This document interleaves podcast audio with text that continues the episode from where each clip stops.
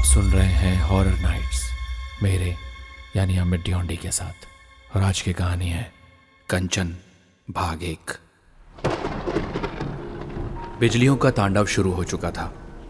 तेज़ी से गिरती बारिश की बड़ी बड़ी बूंदें कार पर गिर रही थी।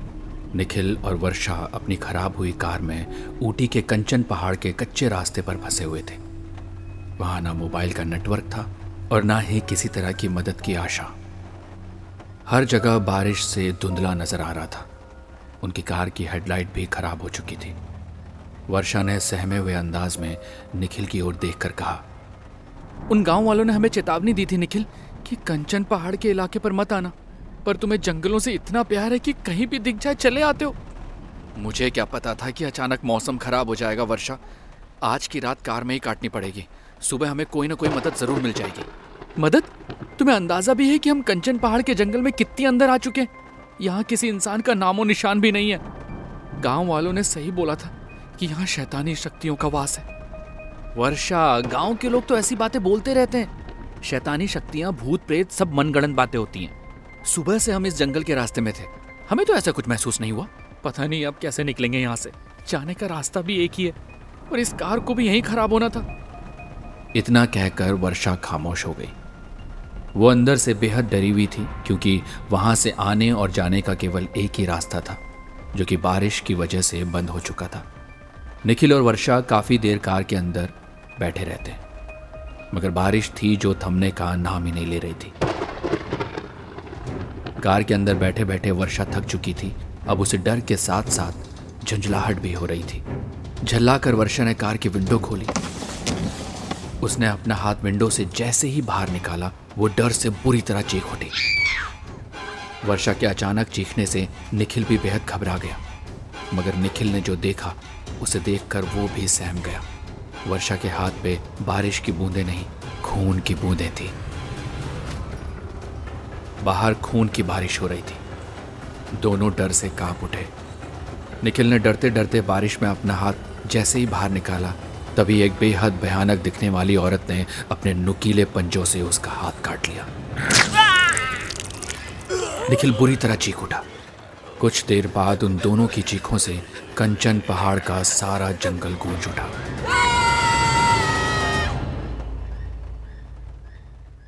इस घटना के कुछ दिन बाद ट्रिप की तैयारी हो चुकी थी। सभी लॉन्ग ड्राइव पे अपने सफ़र पर निकलने वाले थे। जिसमें नैना, निधि, राहुल और अर्जुन थे। नैना बहुत ही खूबसूरत लड़की थी। वो अंदर ही अंदर अर्जुन को बहुत पसंद करती थी। अर्जुन एक हैंडसम लड़का था। उनके ग्रुप में एक लड़का और था जो बेहद सीधा सादा था। उसका नाम सैंडी था। जब उसने सुना उसके दोस्त लॉन्ग ड्राइव पर जा रहे हैं तो वो भी आ गया और हकलाते हुए बोला सुनो दोस्तों क्या क्या मैं भी मैं भी तुम्हारे साथ चलूँ? नहीं ये ट्रिप हमारे जैसे लोगों के लिए है बच्चों के लिए नहीं है। ये सुनते ही सभी उस पर हंसने लगे। हाँ जाकर किसी बच्चों की ट्रिप पर जा। अरे ऐसा मत बोलो बेचारे को। Thank you Naina ji. सिर्फ़ आप ही हमें समझती हैं। नैना ने अपने दोस्तों से आहिस्ता से कहा सुनो दोस्तों इस बेवकूफ़ को अपने साथ ले लेते हैं। कोई नौकर भी तो चाहिए ना साथ में है ना? सही कहा तुमने नैना निधि सैंडी की ओर देखकर बोली ठीक है सैंडी तुम हम सबका सामान उठाकर कार में रख दो और तुम भी हमारे साथ चलो, ओके? सैंडी के सीधेपन का उन सभी ने फ़ायदा उठाया। सैंडी ने सभी सामान कार में रख दिया। सभी ट्रिप पर जाने के लिए निकल गए।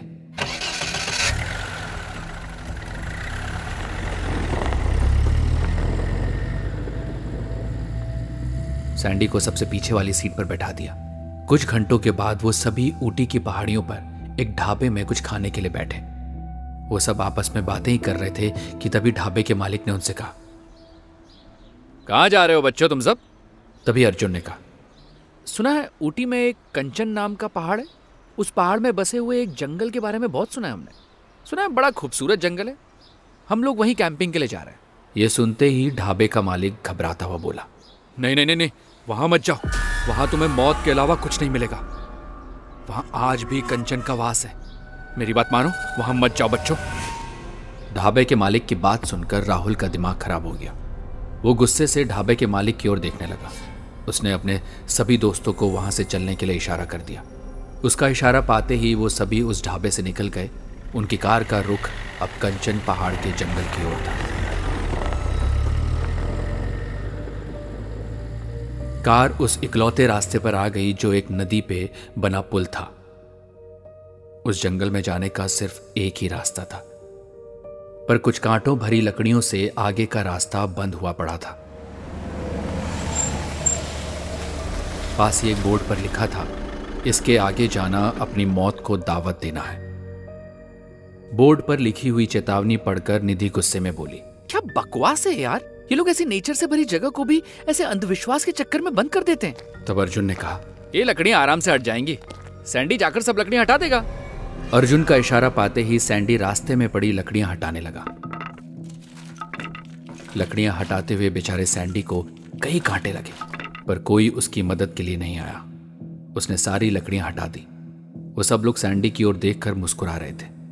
नैना राहुल के कान में बोली नौकर हमारे अच्छे काम आ रहे हैं ना? मैंने कहा था। सही कहा नैना, लेकिन हम इसके आगे जाकर कोई गलती तो नहीं कर रहे ना? वो बुढ़ा जिस तरह से बोल रहा था, उसकी आँखों में डर साफ़ दिखाई दे रहा था। अर्जुन ने जवाब दिया, अरे यार, तू भी फालतू में डर रहा है, राहुल।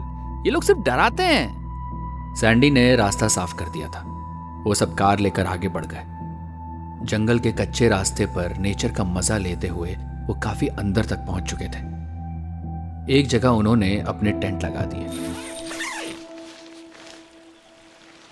जहाँ नदी भी पास में ही थी।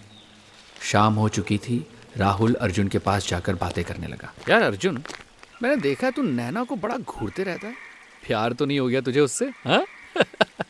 अबे प्यार किसे करना है? क्या मतलब? उसे प्यार के चक्कर में फंसाऊँगा समझा? हाँ जैसे तूने चार और लड़कियों को फंसाया था पहले समझ गया मैं। वो दोनों एक दूसरे को आँख मारते हुए हंसने लगे। सैंडी उनकी बातें सुन रहा था। सैंडी नैना के पास आ गया।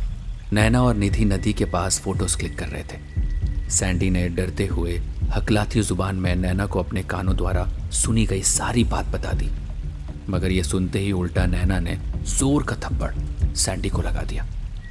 अर्जुन के बारे में बकवास करोगे हाँ? और मैं मान लूँगी? मुझे पता है तुम भी मुझे चाहते हो, इसलिए बकवास सुनकर मुझे अर्जुन से प्यार करने से रोक रहे हो, है ना? अपनी शक्ल देख आईने में, तब तुझे पता चलेगा कोई लड़की तुझसे प्यार क्यों नहीं करती। लूजर है तू लूजर नैना की तेज आवाज़ें सुनकर अर्जुन और राहुल वहाँ आ पहुँचे। नैना ने गुस्से में अर्जुन को सारी बात बता दी। ओए, सैंडी, क्या बे? नैना को अर्जुन के खिलाफ भड़का रहा तू? हैं? अबे, अर्जुन नैना को प्रपोज करने वाला है, समझा? और अर्जुन ने आकर सैंडी को भी एक थप्पड़ लगा दिया। तेरी हिम्मत कैसे हुई, कुत्ते? तूने तो मेरा सरप्राइज़ ही खराब कर दिया। अर्जुन ने नैना को हक कर लिया। फिर अपनी हल्की सी शैतानी हँसी में सैंडी को घूरने लगा। अब तुम निकलो सैंडी। वो भी पैदल जिस रास्ते से हम आए थे ना उसी से निकल जाओ। अभी निकलो यहाँ से। मुझे तुम्हारी शक्ल नहीं देखनी है। हाँ ये, सच है मैं तुमसे प्यार करता हूँ। इसीलिए तुम्हें बचाने के लिए मैंने तुम्हें ये बात बताई थी। ले, ले, ले, लेकिन शायद ये मेरे सीधे साधे होने की सजा है। ठीक है। ठीक है। बेचारा सैंडी, आँख में आँसू लिए वहाँ से चला गया। शाम के गहरे अंधेरे कंचन जंगल में फैल चुके थे। सैंडी आँखों में आँसू लिए चुपचाप चले जा रहा था। तभी अचानक उसे ऐसा लगा जैसे कोई उसके सामने से बेहद फुर्ती से निकल गया। अचानक वो जगह गुलाब के फूल की खुशबू से महक उठी। तभी उसे दूर एक बहुत पुराना महल दिखाई दिया। सैंडी मुँह ही मुँह में बड़बड़ाने लगा। ये, ये तो बहुत पुराना महल लगता है। इस महल के बारे में तो कभी नहीं सुना। और ये गुलाब के फूल की खुशबू भी शा, शायद इसी इसी महल से आ रही है। हाँ हाँ। सैंडी के पैर खुद ब खुद उस महल की ओर चले गए। उधर रात को सब खाना खाने के बाद टेंट में आकर सो गए। आधी रात का समय था। जंगल की उस भयानक शांति में अचानक निधि की चीखें गूंज उठी। अर्जुन और नैना तुरंत अपने टेंट से बाहर आ गए। बाहर का नज़ारा देखते ही सबके डर के मारे होश उड़ गए। राहुल की लाश पेड़ पे उल्टी लटकी हुई थी। उसके सिर्फ़ चेहरे के अलावा सारे शरीर का मांस नोचा जा चुका था। और उसका दिल भी गायब था और सभी ये देखकर बुरी तरह चीखने लगे।